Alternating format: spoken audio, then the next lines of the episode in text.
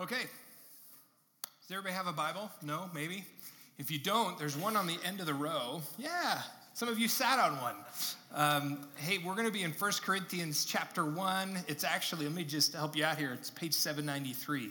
So if you have one of those Bibles that um, we have around here, and if you don't own your own Bible, you can take one of those with you. That's a gift for, uh, from us to you. Last night I dreamed, um, I kept waking up and thinking about preaching this morning. It was horrible. Like I kept like every like hour, I'm like, oh, you know, and then I'm like dreaming about it. So hopefully this isn't um, a nightmare for many of you. Um, so First Corinthians chapter 1. Last week we began this series in First Corinthians, and we talked about how this is a letter and not a book. Um, and if you missed last week, I would encourage you to go back on our website and, and, and grab the podcast because we talked about a whole bunch of background and context. We talked about this guy, Paul, and who he is. We actually retraced some of his life. Uh, throughout the scriptures, at least the things that we know about, um, we learned that you know uh, that Paul is this amazing missionary kind of guy, but initially he was a zealous, arrogant, religious bigot, and and that's what he was, and he was all about um, you know taking the way out of the picture. Uh, the people of, of the followers of Jesus and getting rid of this little sect within Judaism. And we learned that in his life, he traveled over 10,000 miles that we know of on foot, doing uh, the work of God all throughout his life. Um, and so today, what we're going to do is we're going to dive into the next part. We really just covered one verse, so this is going to take a while. But we're going to chart. We're going to kind of charge into the next part of the story. And we're going to talk about Corinth, we're going to do some background, and it's going to get kind of nerdy. So, and I wanted to find a laser pointer, and I don't have one. Does anybody have one just on them? Like, I carry a laser pointer with me? Nobody? All right, well, I'll point. Uh, so here we go. Um, Paul, Paul starts, okay, he's in Corinth for a year and a half is kind of what he does. And, and he's actually, this is one of the longest cities he's in when he's planting a church. The only one he spent, at least that we know of, that he spent more time in was Ephesus, okay? So what we're going to do is we're going to jump into 1 Corinthians 1. We're going to reread a little bit and then get going, okay? It says this Paul, called to be an apostle of Christ Jesus by the will of God, and our brother Sosthenes to the church of God in Corinth. And we're going to stop right there for a second. To the church of God in Corinth. Let's talk about this idea of the church. Um, and, I, and I know you guys are like, well, we know what the church is, Ryan. You don't have to tell us, but I'm going to. Because I think it's really important to remember what it is. Um, the word, and now, now, here's the thing a lot of people, it's, it's very classic in our American circles to talk about so and so's church. And I, and I, hate that. Like, this is not Ryan's church. Um, this is not, uh, this, is, this is God's church. And, and God owns this. Um, I don't own it. You don't own it. Um, it's, it's, it's God that owns it. And the reason why I'm saying that is because sometimes I think we get the word church kind of mixed up with this idea of buildings and 501c3s Maybe, maybe when you think of church, you think of stained glass. Um, maybe you think of skinny jeans and fog machines, you know? Maybe, I don't know what you think of, okay? Um, don't look at my pants. Eyes up here, people, okay? Maybe, I don't know what you think of when you think of church. But the word that we get the word church from comes from the Greek word ekklesia. And the first part of that word ek actually means from. And then klesia, that kaleo, is called. And so a lot of times our Bibles translate that as assembly or a gathering. But it's actually really deeper than that. It's actually the gathering of the called out ones. Does that make sense? What the Bible says is church is, is this ecclesia, is the gathering of the called out ones. And, and this is what Paul is getting at. And then he, and then he says, to the church of God in Corinth. Now, this is where it's going to be really fun. So if you can hang with me for 10 minutes, okay? what we're going to do is we're going to talk about three things. We're going to unpack some geography, so there's going to be some maps. We're going to, un- we're going to unpack spirituality. We're going to unpack some history because all these things will give us an idea of what Paul is doing. So, are you guys ready to get nerdy? Smile and nod if you're not. Okay. So here we go. Um, let's let's throw a map up there. Let's throw one of our first maps up. Let's throw the big one up. That's the one. Perfect. So here's what we've got. We've got Greece. Okay. This is ancient Greece. Um, you've got Corinth. You can see Corinth. You can see where Athens is. And here's the really, really interesting part. Can you guys see right above Corinth it says the Corinthian Gulf? Do you guys see that? Or the Gulf of Corinth? So, what would happen here is I thought this was so fascinating when I read about this. I got, I got so pumped. Ships, all of this, when there was trade across, of, across the Mediterranean, um, east west trade, all of the east west trade went by ship, went by boat. And in order to get, okay, stuff from Rome, which is to our left, all the way around to Athens and even further to Antioch and into Jerusalem, um, what you would do is you would sail, okay? And there was two different options for you. You could come all the way down here, and you could come all the way around. This is called the Cape of Malea. And the Cape of Malea is a really treacherous place to sail around, especially when your boats weren't that big back in this day. And so, what you would do, we actually have records. Um, this sounds like Pirates of the Caribbean, but it says, Let him who sails around the Cape of Malia first write their will. Like it was a big time prayer to the gods to make it all the way around the Cape of Malia. Well, technology changed, and option two, option B, which ended up being the best option, was to sail all the way up into the Gulf of Corinth and arrive at that. See that? Um, let's get the other map up. Can we throw the other map up now? This is where it gets even more fun. The Gulf of Corinth up there, and you would arrive right here at this port, and you would offload your boats and, your, and you would haul your all your cargo and your boats across land. That's called an isthmus, okay? And, and you would cross this, and it was called the Diolkos Way. You can see that little red line. And if you go to Corinth, you can actually see where this is. They actually still have this. And you would haul all of your stuff across this isthmus and then report and sail on.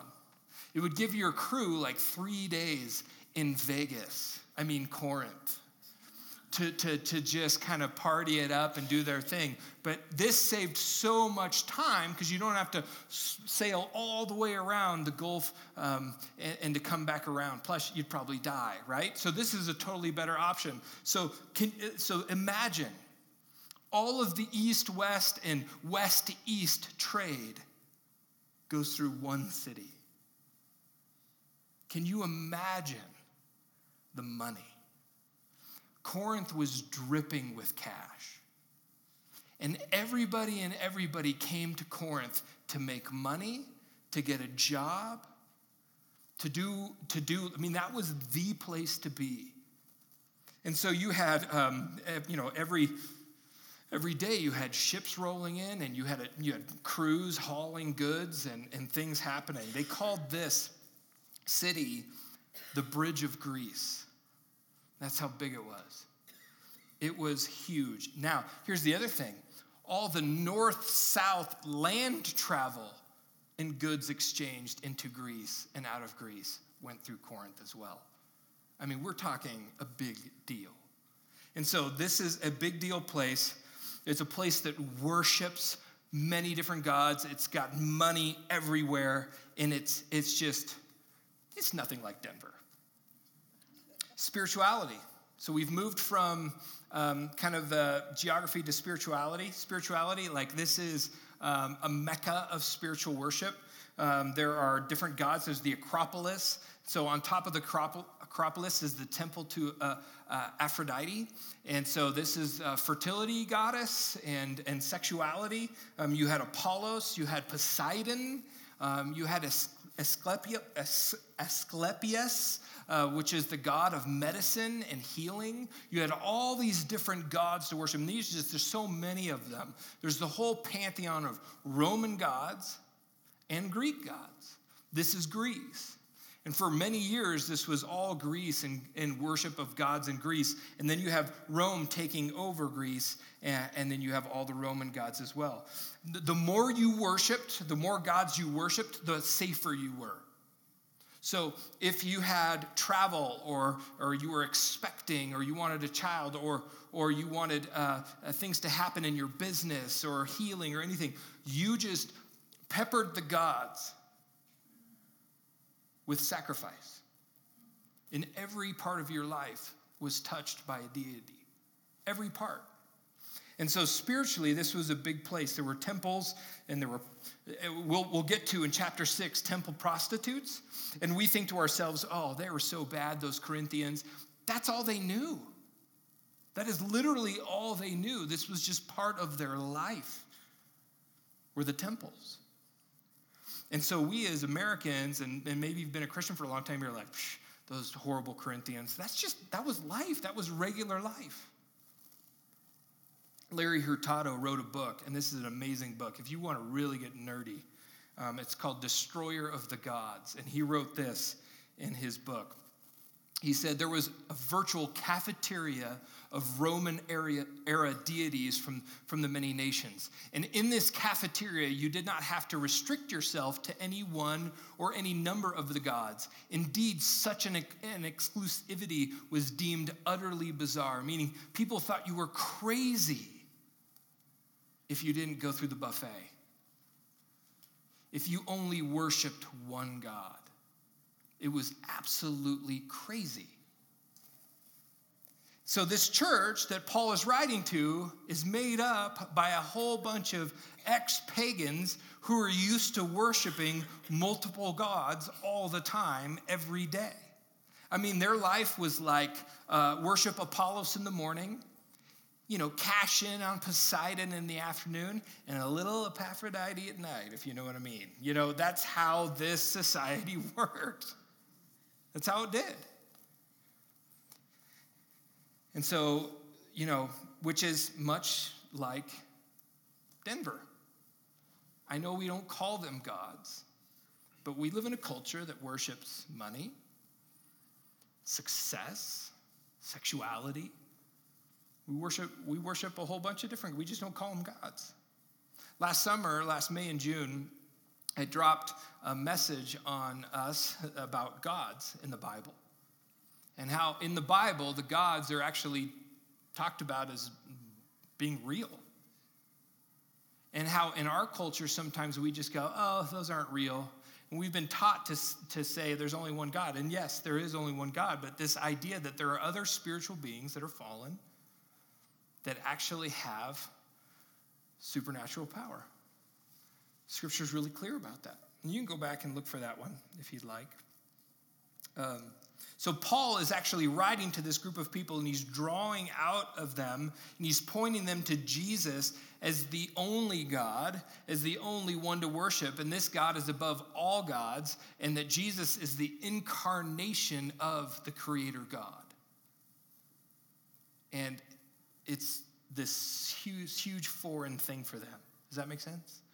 All right, last one is history. A little history behind this city, and we're almost done with the nerdy stuff. Alexander the Great uh, is in Greece. You know, he does his thing for a very short time period, uh, but he does it really well. Um, and Rome, later on, Rome has a war with Greece. Who wins? Anybody remember? Rome wins. yes, Rome wins. Um, this is the Roman Empire. Just okay. So Rome wins, and and and and this back to high school, uh, freshman year maybe. Um, they level Corinth. Okay, Rome levels Corinth. I mean, it is a graveyard for a hundred years. They kill all the men. They carry off all the women and children into slavery. Okay, that's what happens. And for a hundred years, this place is desolate. 44 BC, Julius Caesar, familiar to anybody in the room, Julius Caesar kind of rebuilds Corinth and he names it, this is a classic megalomaniac, Colony of Corinth in honor of Julius Caesar. That's what he calls it. I mean, because he's into himself.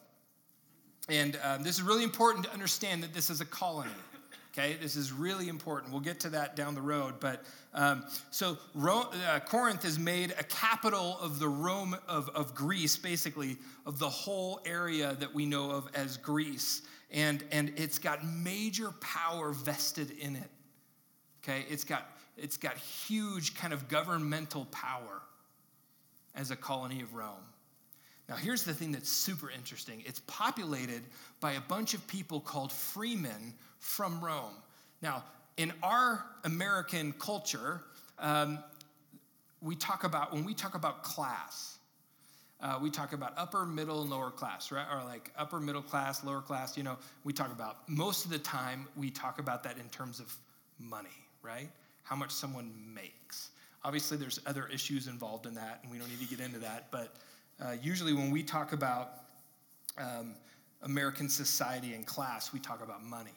In first century Rome, it was a whole different thing. There was lineage, there was, uh, if you were born into aristocracy, all those different things. Now, freemen are people that maybe once were slaves and then earned their way out of it, okay?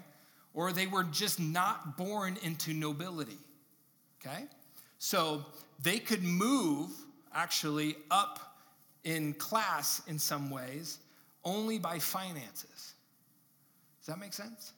So there's a whole bunch of different things. You could be a whole bunch of different nationalities, things like that. But uh, freemen, they were, they were basically a sect in the system, and they're one notch above slaves. Okay, but this is really interesting. This part, you could become a merchant, you could become an entrepreneur, you could become an artisan as a freeman.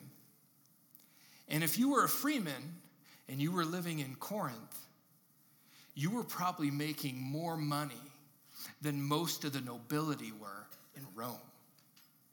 Think of the Wild West here in America. And there was the railroad and all the gold and all this stuff. There were people who were, who were basically uh, you know, fresh off the boat as far as like immigrants. They had probably a nickel to their name, and in, in no time they were, they were rolling in serious money, whether it was innovation or land or whatever. Does that make sense? And they were making more money and they had more power than the aristocracy. So here's what Corinth was Corinth was in serious, it was like the Wild West. It was out of control. Roman officials would show up, but some of the freemen had more power and influence in the city than the Roman officials did because of the money. All the money coming in and out of Corinth. And the result is it's one of the largest cities. It is out of control, pluralistic, filthy, filthy with wealth um, progressive, arrogant, snobby. There's temples everywhere, there's passion, there's greed.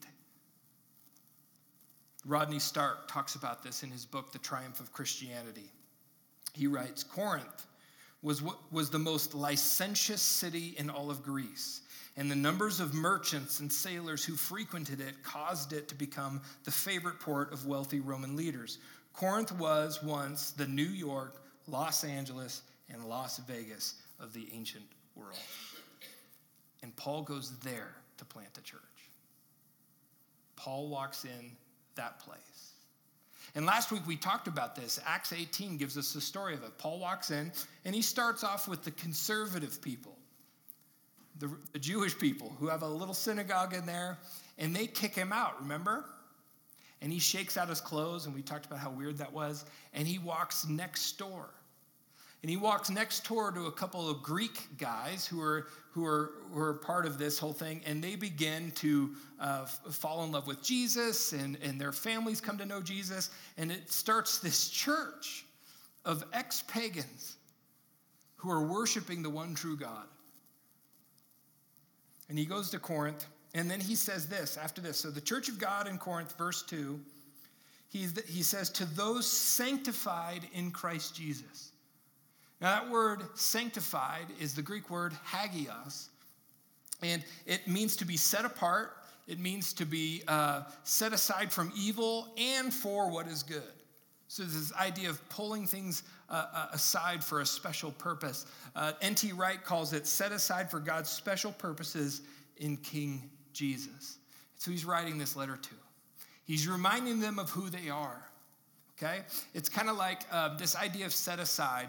Um, I'm not a really fancy dresser. Um, and for about 20 years, I had one suit. I had this black suit. Um, I bought it for a funeral. Um, and, and this suit would always hang in my closet. I mean, I wouldn't wear it to Home Depot and stuff. Like, I, it was set aside.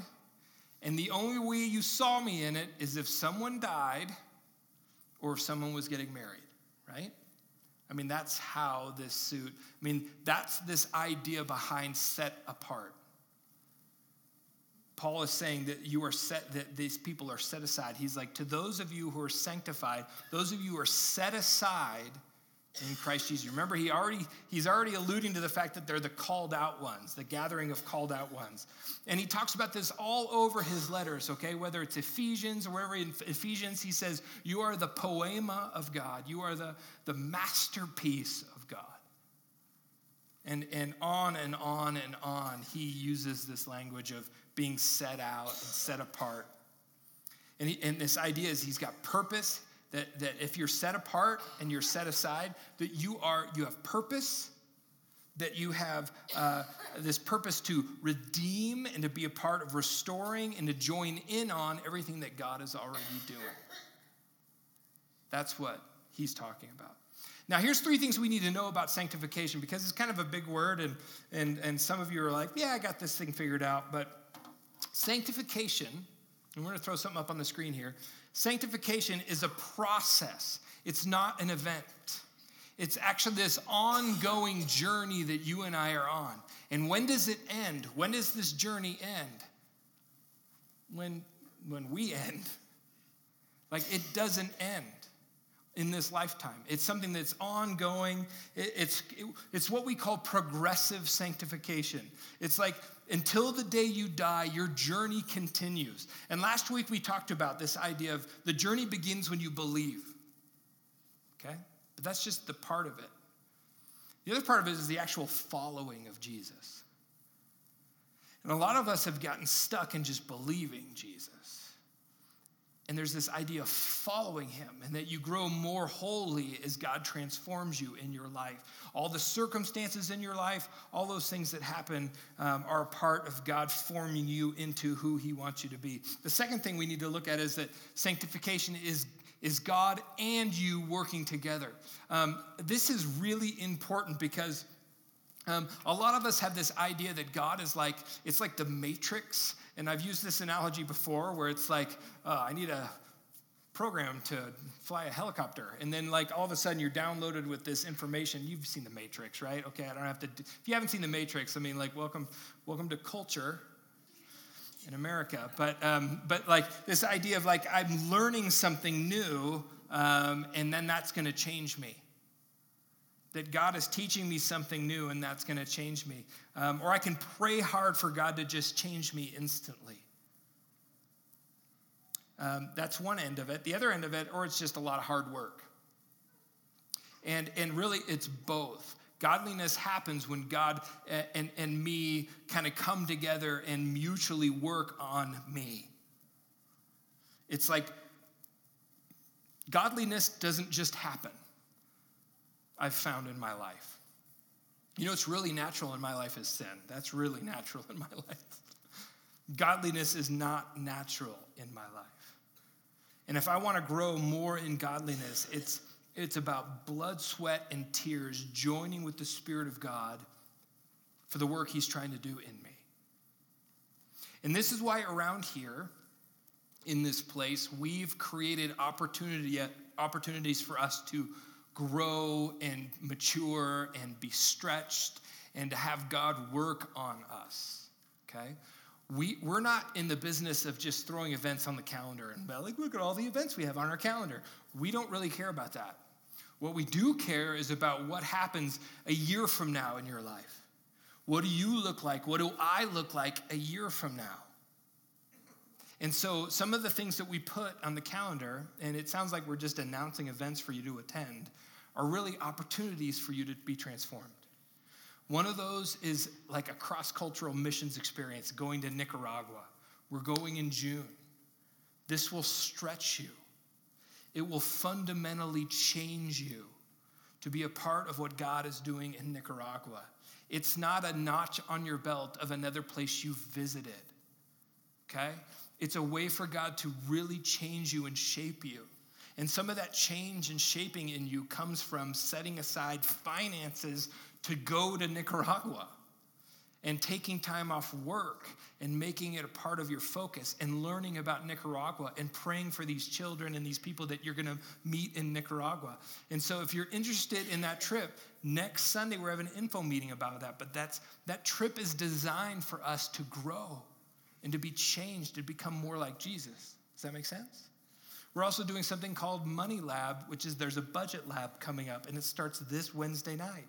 This is a way for you to just bring in all of your, your ideas about your own personal finances and go, okay, God, what do you want to do with me here? How do you want to change me here? How do you want to sanctify me? How do you want me to be more set apart in the area of my finances? We've got a thing coming up in February where we take, we help shelter three homeless families. We call it the Family Shelter Initiative. And it's a, it's a church wide initiative that we do to feed and shelter three families that are on their way from homelessness to self sufficiency.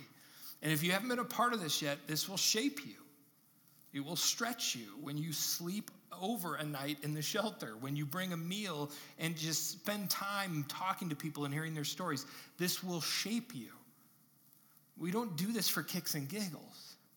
We do this because God is working in us. Does this make sense? It's me and God in a partnership. And the third thing is this it's really, really important. Sanctification only happens in the context of community. I had an email this week and invited some guys to be a part of something. And one of the guys shot an email back and he's, he says, he admitted, he's like, I've come to the, the conclusion that I've gone as far as I can go in my following of Jesus on my own. I can't go any farther. You need people in your life. You need those people in your, and, and let me just say this right here, this doesn't count. Oh. You're like, I thought I got going to church points. Nope, this doesn't count. This is the gathering of the called out ones, yes. And it's really important. And I'm glad you're here. And you should try coming two weeks in a row. But here's the thing like, like just taste that you know what i mean like it's amazing like but here's the thing this doesn't count as community when we gather in smaller groups and we get to know each other and we get to be able to like uh, press into things in each other we get to encourage each other. We sit in coffee t- uh, at coffee shops and in living rooms and whether it's one-on-one or three or ten here's the thing. You will begin to change and be radically shaped because of these people in your life. And, and they will encourage you and convict you and challenge you and pray for you and, and share burden with you and root you on to becoming more like Jesus. And you'll, you'll, you'll sit in a group of people and be like, man, did he really just ask me that? Did he really just call me out like that? Yeah, because he loves you. And he sees where you're going and he knows where that leads. So some of you might be confused because you read that verse. Let's go back to verse 2. And it says, To those sanctified in Christ Jesus. It sounds like it's a past event, like that's already happened. Um, and there's a lot of debate and conversation about this. But I think one of the interesting things behind this, it's almost like um, I'll just use the analogy, better or worse, of marriage. Um, I was married on August 17th, 1996. Totally nailed it. And um, here's the thing I got married that day, um, but I'm still working on what it looks like to be married. Um, case in point, yesterday. Maybe, you know, like there's just some words, some feelings, some, some friction at times. Um, and she's getting there, but like, I'm just kidding, babe. Like, so um, th- here's the thing. Like, I got married on August 17th, 1996, but I'm still learning to be married. Does that make sense? Now, there are some people in the Christian world that believe in something called uh, well, final sanctification, which is if you ever meet somebody, especially someone in a position of leadership that says they've been fully sanctified, run like, seriously, run. Um, there's this wacky doctrine out there. Anyhow, so this idea that we are uh, sanctified, that we are set apart, that this has happened to us, but it's still happening. Does that make sense? And then, and then he says, you're called, he says that you're called to be his holy people, it says, uh, together with all those everywhere who call in the name of the Lord Jesus Christ, their Lord and ours. This is his introduction to the letter. What is Paul doing? Paul is trying to encourage them. This is who you are.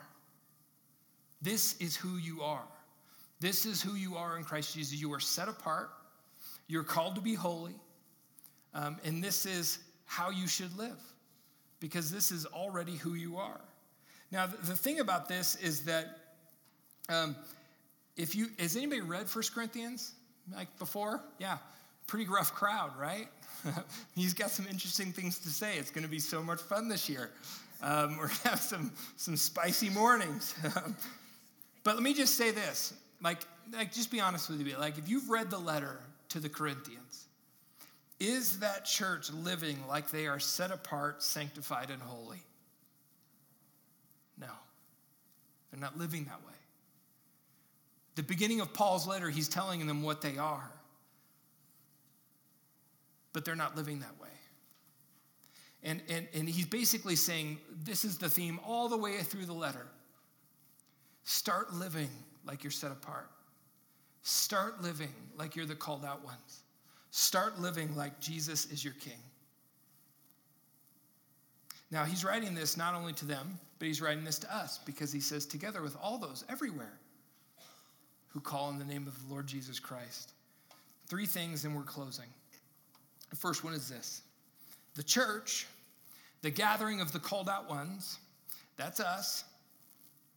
We are called to the city. We are called to Denver. We are called to Arvada. This is where we live. This is where God has us. And this is a, a, a, Cities are where culture is, is, is made, is forged, is perpetuated. I used to um, go to pastor conferences and they'd be like, hey, where are you from? I'm like, from Denver. They're like, oh. And they would, you know, give the sign of the weed smoking. You know, they'd be like, how's that going for you? I'm like, it's great. They're like, what do you mean? And then, you know, but like, like, but we were known as for many years, like we were the first state to do this. I mean, Washington, they were, you know, like, yeah, yeah, we're doing it too, but we're going to let you guys screw up for about three months, and then we're going to implement our stuff, right? So everywhere I went, if you were from Colorado, you were known as oh, right? Here's the thing: whether you agree with it or not, that shaped culture. That move shaped culture in our city, and um, there's so much that happens in cities all over this world and what cities are known for. 50% of the cities, uh, of citizens in the Roman Empire were in major, major cities. That's why Paul went places. Now, what do we do about culture? There's different views on this. There's a guy named Lesslie Newbigin that talks about culture, Christ and culture, and he has this really, really like heady philosophical conversation about what Christians should do in culture. Should we run away from culture and like make a little like uh, like encampment, you know, somewhere and not watch TV and, and like, like sew our own clothes and, you know, like be totally away from culture. Um, then there's the argument of well, we should totally get involved in culture and be just like culture and all those different things. And, and it's just an amazing conversation if you're interested in having that with me and some others and, and reading this book. This is Ryan talking right now. Can I just say a few things? Um, this isn't Jesus, but this is Ryan talking. Here's what I would love followers of Jesus to be about in culture. I would love followers of Jesus to make amazing movies, not Christian ones.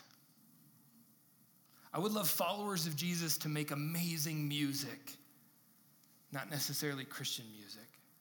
I would love followers of Jesus to make amazing food, not Christian food. Those stupid Testamints just drive me nuts. Come on. I would love followers of Jesus to make amazing business practices and amazing art and amazing technology, not Christian technology. Does that make sense? Like, how come it's got to be Christian? Just a little rant from Ryan. You can agree or disagree. But I'm a little tired of Christians whining like victims instead of living like missionaries. And there's this idea that we're called to the city, we're called to culture, we're called to be a part of it in the midst of it. But there's a tension, right? Here's the other part of that tension we're also called to be sanctified from the city. So Paul says this. He says, it's pretty cool. He says, for those in Corinth, and then he says, sanctified in Christ Jesus. You hear the word in twice. In Corinth, in Christ Jesus, there's a tension. There's a huge tension. Uh, uh, Augustine called it the city of God. We're like this uh, cloister in the city, and there's this, this idea that we're different from the culture around us that, that we, we have a different view of money and sexuality and power and identity, but yet we live in the midst of culture. Not a subculture, but an outpost. There's a difference. A subculture is mainly defensive. Like, we've got to keep our values and we got to keep people out that are going to that are going to infect us, right? But then an outpost is a whole different ballgame. An outpost is, is we are in the middle of this different geography and we're for this different geography, but we are set apart. Does that make sense? It's a tension, right? And you can hear the tension in Paul's voice. And there's two different crowds. There's this Corinthian crowd that's really anything goes, right? And there's temple worship and temple sacrifice and all these different things happening.